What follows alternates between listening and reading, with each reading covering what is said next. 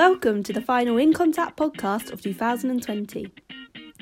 This episode, we'll be talking to Mark Stalham about the upcoming annual CUPGRA Cambridge Potato Conference and how it's taking on a new look for its 31st year. We'll also be hearing from Syngenta's Harry Fordham, who will be discussing how developing technology will help growers to meet the evolving consumer demands and the looming figure of having to feed 9 billion people by 2050. This talk was taken from his recent interview at the 2020 CropTec Show seminar. And as it's December and the festive season is upon us, I'll be dropping in a few Christmassy themed facts along the way. Like, for example, did you know that the amount of beer consumed in the UK over Christmas equates to filling 57 Olympic sized swimming pools? But for now, let's get our monthly update from Graham Redman from the Anderson Centre. Hello, this is Graham Redman here from the Andersons Centre. Scientists around the world are agreed that human activity is warming the planet through the release of large amounts of carbon from organic matter as it oxidizes into carbon dioxide and goes into the atmosphere.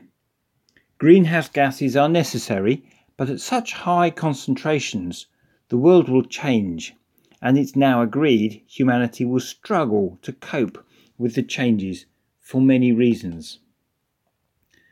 So the world has to decarbonise. Politicians agree to this, but are each loathed to make the first serious move, being so politically difficult, as decarbonising would involve dramatic changes to the lifestyles and costs of living for each of us.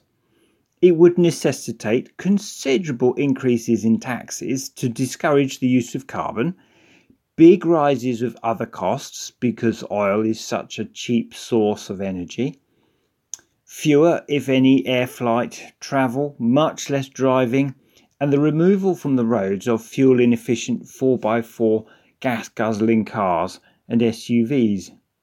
This is probably not something the farming community particularly wants to hear. Our lifestyle and the comforts we are accustomed to, from heated houses, travel, food production, and most of the things that we own, frankly, have benefited from easily available, relatively low cost energy from the combustion of oil and other fossil fuels. UK farming has spent some time thinking about how it might become decarbonised in coming years. It requires considerable political will to make a start. It really does, because without it, there's little sign of society, including the farming fraternity, making moves to a truly low carbon way of farming. The farming community is proud of its care of the environment, but this issue, arguably the biggest environmental issue of the planet, is a bit different to keeping the hedgerows we are responsible for stocked with biodiversity. It's separate. Government announcements this month saying that diesel cars would not be available for sale in a decade were welcomed with individuals vowing to buy old fashioned combustion engine cars in nine and a half years' time. This is probably true, but if we do believe there is a problem, this approach will not solve it. But to be honest, the messages are not clear yet of any real commitment, government commitment, to decarbonise farming. Public support encourages the use of anything. For example, illness services are 100% subsidised in the UK. So, British people therefore go to doctors more frequently than people from other countries. It's basic, simple economics. So, the same is true with subsidised or low duty diesel. Farming will inevitably be using more diesel because we get it so cheap rough calculations suggests we save about 850 million pounds a year from duty from the pink diesel discount. If government really wants low carbon food, this will disappear soon. So before it does, the farming community should proactively take a case to government to divert that subsidy to support low carbon practices instead of burning diesel. These might be supporting producing biomass or low carbon crop rotations or carbon efficient animal husbandry techniques, for examples. Another area I want to touch on this month is animal welfare. It's an area where British governments are looking to improve on in the new policies post Brexit. Animal welfare payments will be available for going beyond the regulatory baseline. Where that baseline is set is therefore quite important. Ask any consumer as they push their laden trolleys out of a supermarket on a sunny morning whether they think animals should be treated with higher or lower welfare standards. They will almost inevitably say higher. This is actually obvious, but unfortunately meaningless. Sit them down with a cup of tea and ask them what they really think. Firstly, most of them will not have a strong opinion about how good the welfare should be. I mean, if you created a sliding scale of poorer conditions than in the wild, same as if they were wild animals, better conditions than if they wandered free, for example, with ample, good, clean food, uh, suitable temperature, um, decent healthcare, etc., that we're familiar with now? Or should I go beyond that to the highest animal welfare condition, i.e., being the same as your farm dog, or dare I say, even the house cat? At that point, many consumers will start to think a little more critically about the topic. Yes, everybody wants animals to be treated with the respect and dignity and the good care that they deserve. But should they be pampered like Floss the dog or Dreamy the cat? I can think of several people living in poorer conditions than many pets. Then, when you develop the discussion with the consumer about the costs of keeping pets compared with farm animals, then it creates a perspective from which to consider animal welfare slightly more carefully again. Ultimately, the shopper will vote with their purses, especially if animal welfare standards in other countries are acceptable but much cheaper to deliver. Have a very safe and peaceful Christmas, and may 2021 be something that you have been dreaming of all year. For another Christmas fact. Did you know the UK eats its way through 25 million Christmas puddings a year? And over the Christmas period, 120,000 tonnes of potatoes are consumed. And on that tasty potato note, we caught up with Mark Stalham, one of the organisers of the Cambridge Annual Potato Conference. So I'm joined today by Mark Stalham, who's going to be talking to us about the 31st Annual Cambridge Potato Conference, which is being held virtually this year on the 15th to the 16th of December. Good morning, Mark. Thank you very much for joining us today. So first off, if you'd just like to introduce yourself a bit and tell us a bit about your involvement with the conference. Yes, good morning, Rachel. It's a great opportunity for a sponsorship um, deal with Syngenta, who sponsor the conference, to be able to advertise by word of mouth, literally, rather than actually having to go onto a website or send out circular emails. So, yes, my name is Mark Stalham. Um, I formerly, until a week ago, worked for a company called NIAB, and before that, Cambridge University Farm for effectively 34 years. I've now changed direction. I'm on the dark side, as some people have said, working um, as a private consultant in the potato industry. But I've been contracted back in by CUPGRA, so that's Cambridge University Potato Growers Research Association. And I won't use that long um, association uh, sentence again, I'll just use CUPGRA, um, really to continue the conference in this very difficult period that we've got through lockdown and regulations due to COVID. So, historically, we've been running the conference, as you say, for 31 years. It's been ongoing every single year, and we were determined as a committee not to miss a year. If you miss a year and go to our biennial conference and so on, you tend to lose the plot and people don't come back in one year, they forget which year it is, and so on. So we've persisted with this and it's caused us some problems, which we can discuss a little bit later. But basically, the conference has been run um, by a team for many years. It was set up by a cooperative um, called Anglian Produce. That morphed into Greenvale AP, um, and Greenvale are still associated with the conference in terms of the number of people that they send. So that was back in 1990, and I have to say that I've been at every event. Um, I have not always presented, but I've usually done a paper or certainly a workshop. But from really the mid 2000s, I've been involved much more on the day to day basis of running it, um, which is basically linking with two Cambridge colleges, Robinson College and St John's College, for the, the conference venues and also the dining event, which is a sort of renowned feature of the CUPGRA conference every year. The Potato Barons Banquet has got um, connotations of being a great event to come to, and it's quite sad this year that we actually won't have that face-to-face networking opportunity that we've had for 30 years. So we've had to go virtual, and we can discuss how that has actually happened um, you know, a little bit later. So, what's the theme of this year's conference, and what kinds of topics and speakers uh, can people expect if they attend? So, every year we have a theme, and out of that theme, we create a title. And historically, when we started, um, the person who was really uh, instrumental in starting the conference back in 1990 um, was a guy called Robin Pooley, and he, he was a bit of a classics scholar. So he actually um, decided to translate the English title into Latin.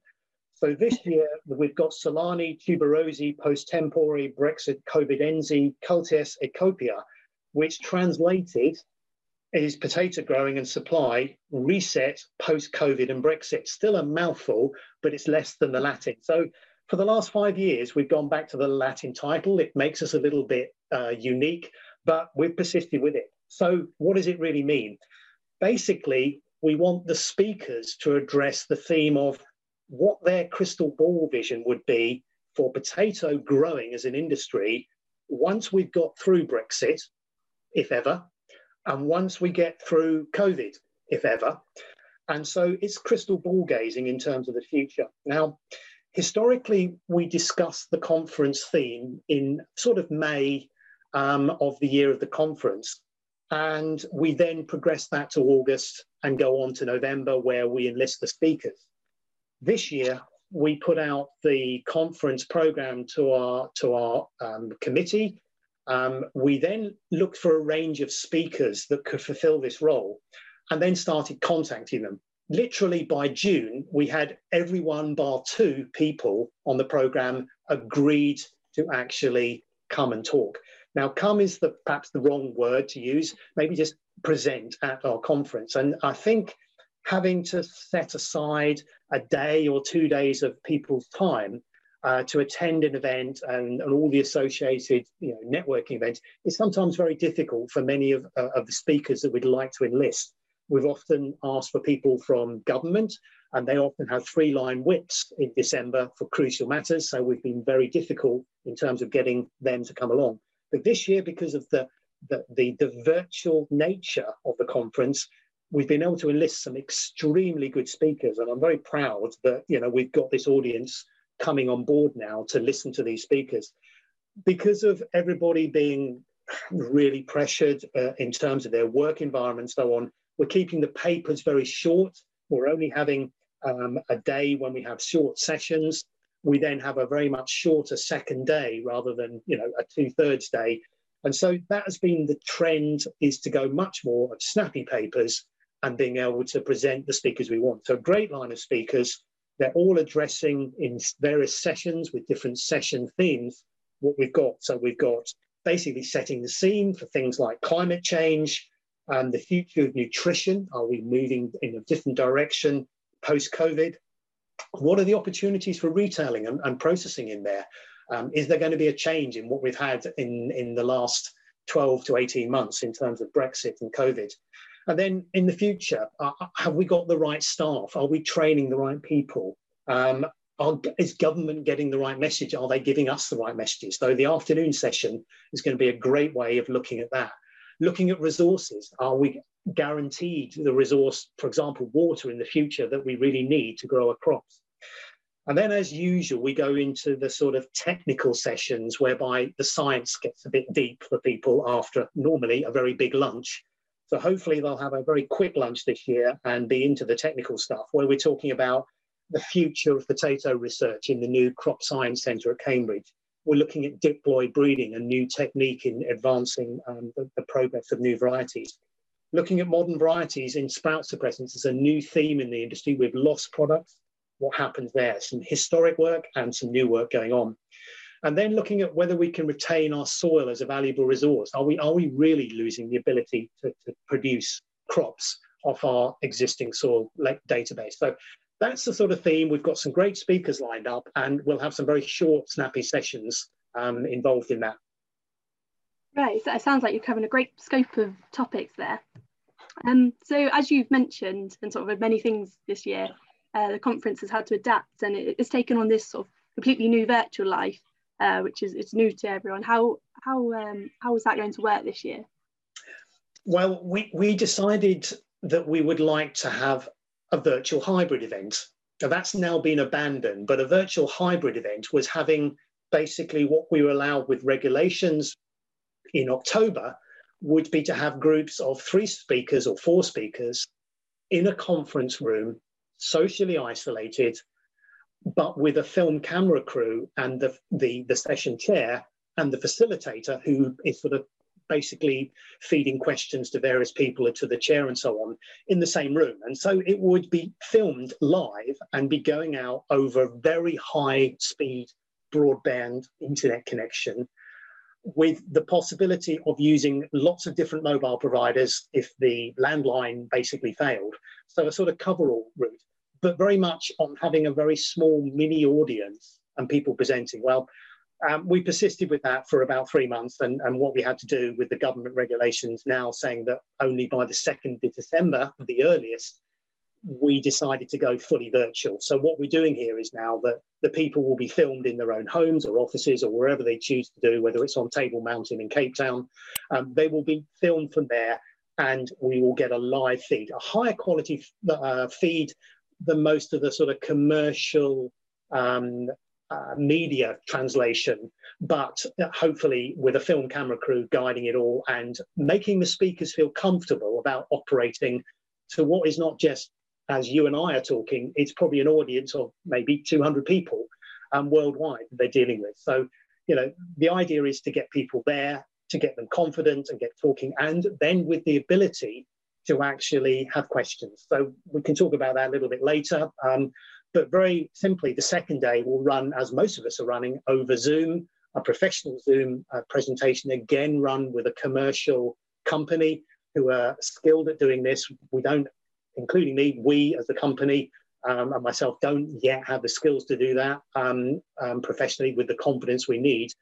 But it will basically allow the panelists on the second day discussing um, zoning for cultivation or virus management to actually have only the speakers on the screen. So there isn't this confusion with all the audience appearing randomly on the screen, doing whatever they do in their homes. So it's going to be fully virtual. It's a shame. We won't have any of the social networking um, ability, um, but we're progressing, and it, it's the great opportunity that we've just. I've just had an email coming through from one of our members in North America, and they might send one or two people every year, but now they want their entire agronomy team to be viewing the conference. So this sets the theme for future that we could expand it, film it, and send it around the world, whereby more of our members and non-members can participate.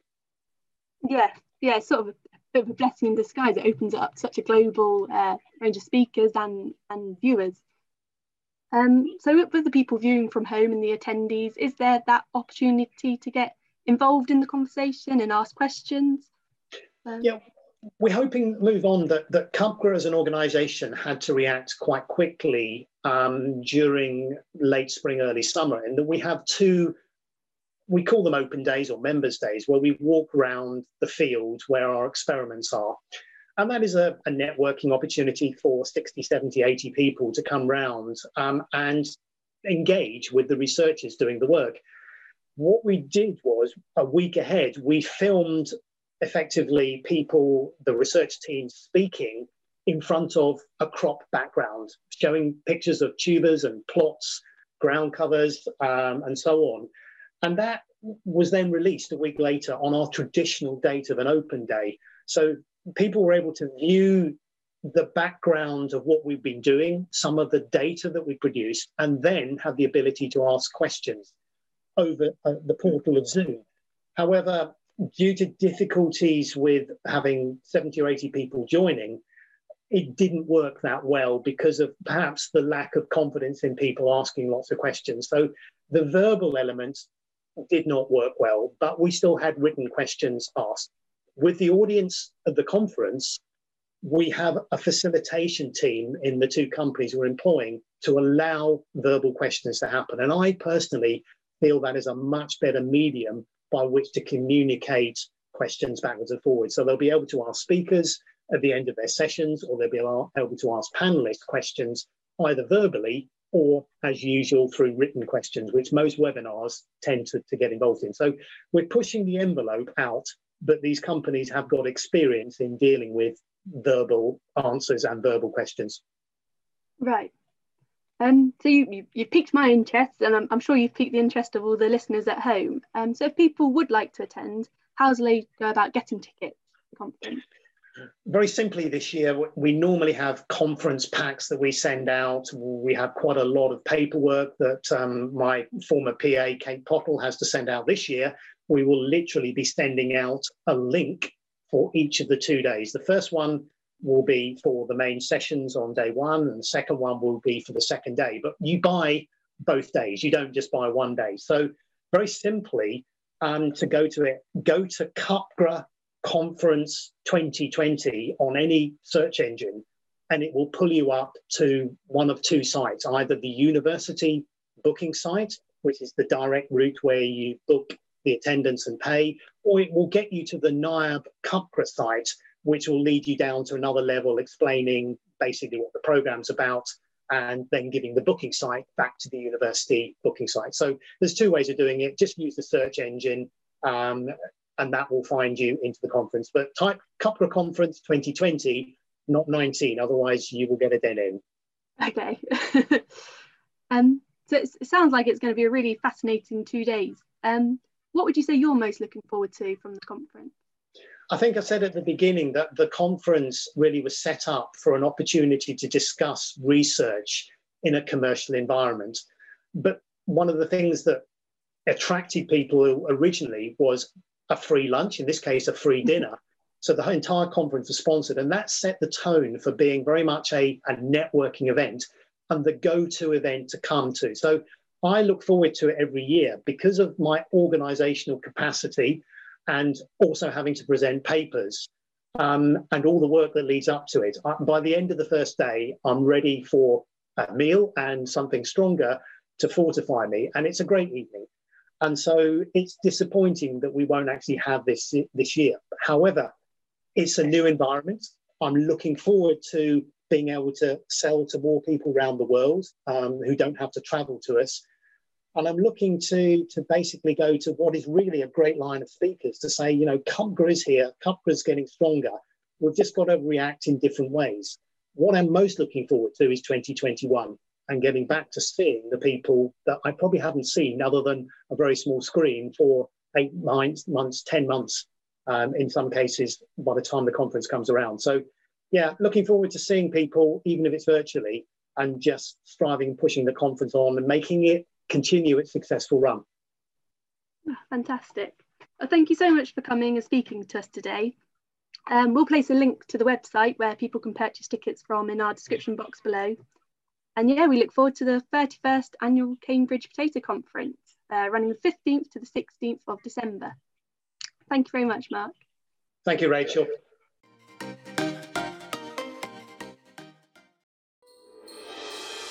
Love them or hate them, 40% of Brussels sprouts grown in the UK are eaten on the weeks before and during Christmas.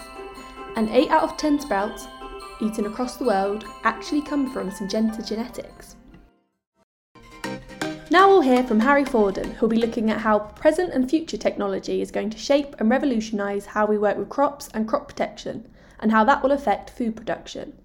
This interview was taken from this year's CropTec show, which saw the bringing together of the scientific research and know how of a variety of industry specialists and farmers to deliver a fantastic array of seminars and information informing growers how to future proof their business.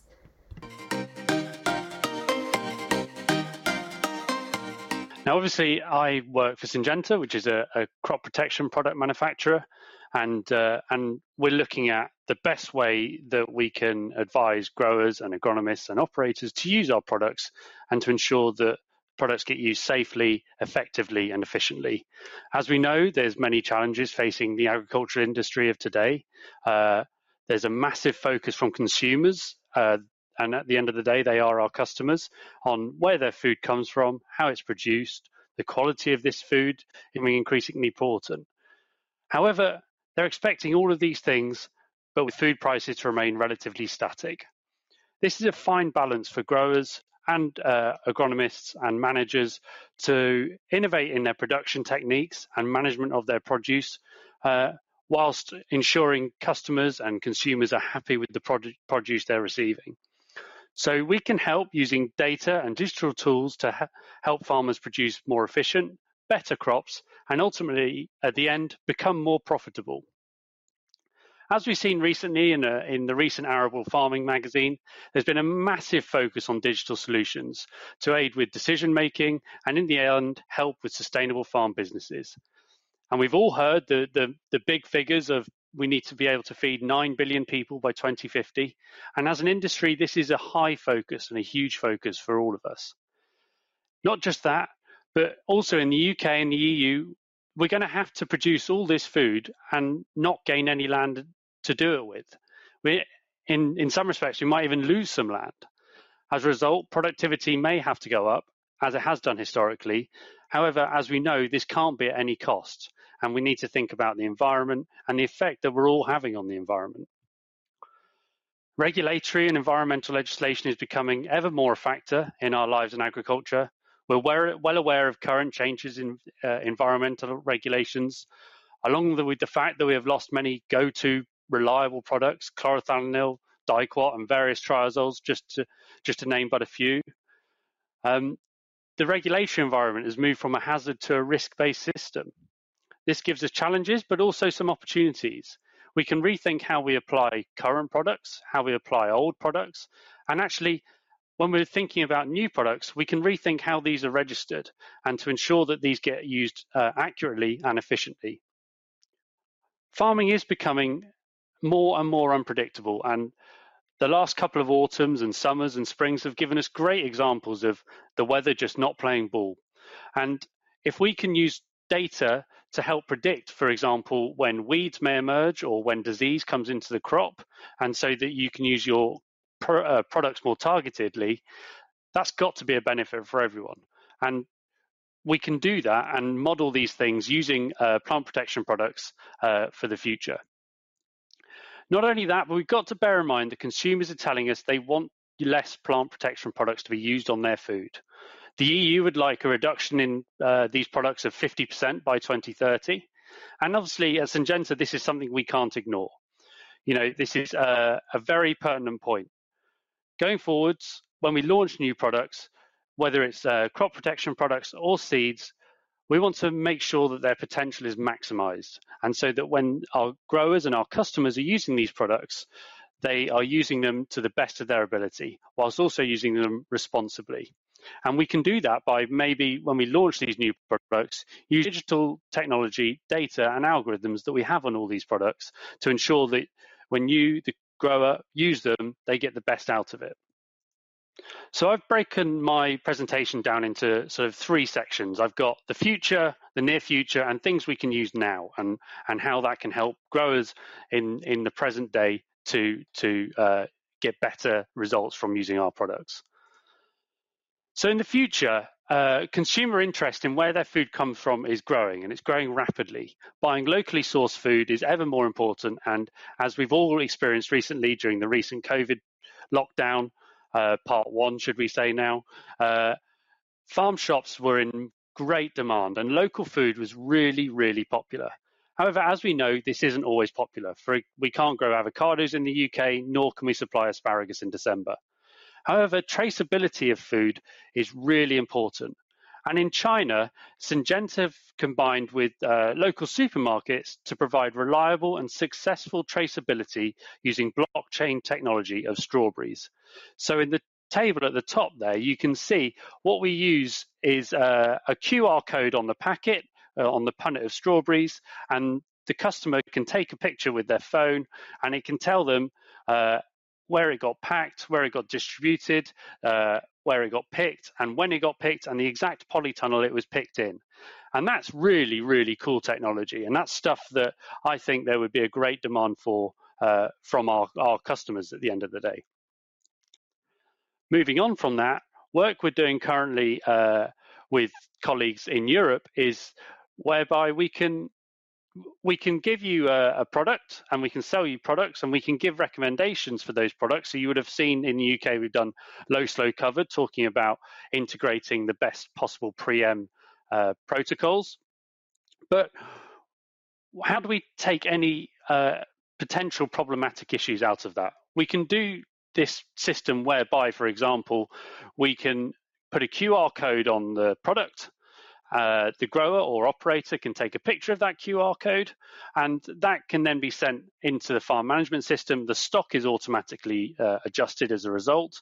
Uh, they know what product's going in the sprayer. The farm management system can use the cloud to then talk to the sprayer, tell the sprayer what product's in there, and if there's any uh, environmental uh, regulations, i.e., it has to be sprayed with 90% drift reduction, four star, three star LERAP rated nozzles, or if there's any buffer zone re- uh, restrictions, and then it can automatically put that into the sprayer.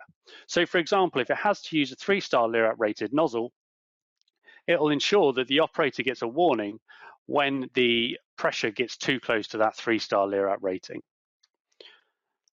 And then we go on to the near future. As mentioned uh, before, the EU would like us to reduce uh, plant protection products by up to 50% by 2030. There's a, a, further need for potentially organic growing uh, as well. And so what we can use is sensors that we've got currently available to precision apply products. And what we do at the moment is, for example, if we have a small issue on a in a field, be it weeds or disease, we uh, we don't put a sticky plaster over that bit of disease. What we do is we essentially mummify the whole field because we spray the whole field. What we can do now with using pulse width modulation technology and accurate sensors is uh, ensure that when the product's applied, it's applied accurately and to the problem area. And now maximizing efficiency on a farm is one of the highest priorities for any farmer or farm manager. Ensuring that the job's done uh, effectively and efficiently is the best possible way to maximize profitability for these farm businesses.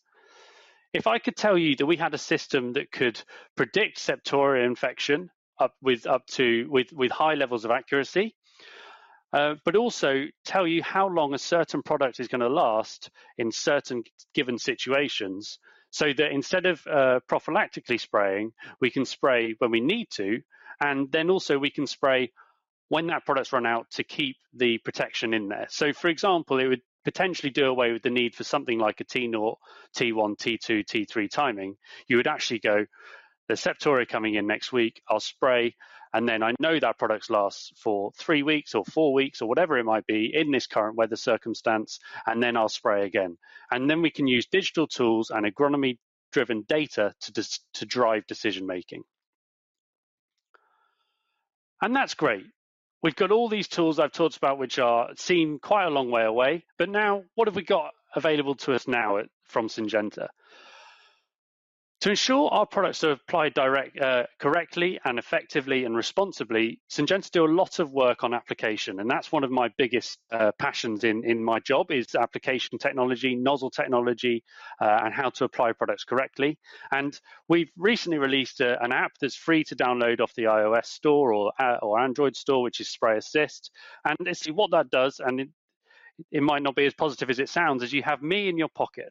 So I can give you uh, a nozzle recommendation over the phone. But what this Spray Assist app can do is look at the weather in your situation and different, and you can save different locations. It can then uh, you input what job you would like to do, be it pre-emergence herbicides, post-emergence herbicides, whatever it may be, on, on a variety of crops from cereals through to veg, and it will then recommend the best water volume, best forward speed, and best nozzle to use for that product in that situation.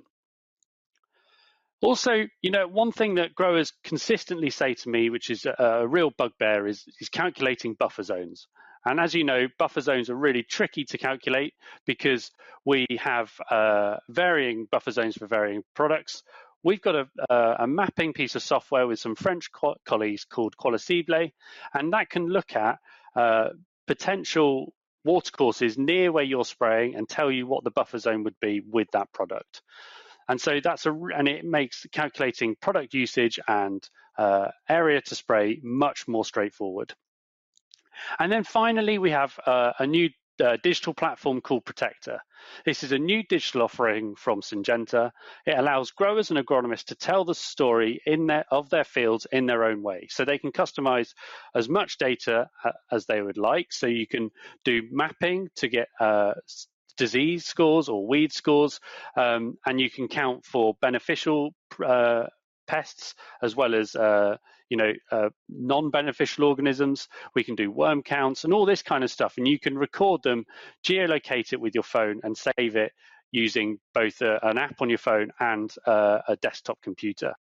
Um, all these insights will allow us to give sensible, good recommendations uh, for those fields and it's got integration with John Deere to produce variable rate application maps um, and it can overlay these application maps and yield maps from uh, from cradle to grave essentially as soon as you start drilling that field to as soon as you start harvesting.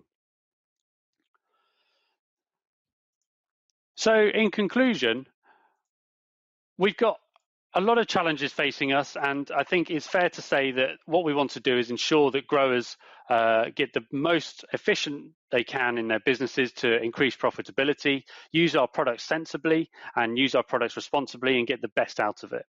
This helps uh, our growers, but it also helps consumers know that when they're buying British British products, uh, they know they're getting the best possible produce available. I've shown you lots of stuff that Syngenta are looking at in the future. I've shown you some things that Syngenta are looking at now.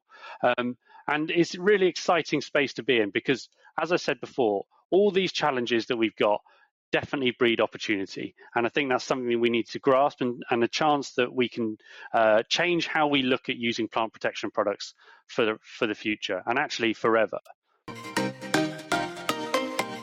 Really interesting stuff there, and I highly recommend you go check out the CropTec Show website and catch up with all the information and interesting topics discussed at the show.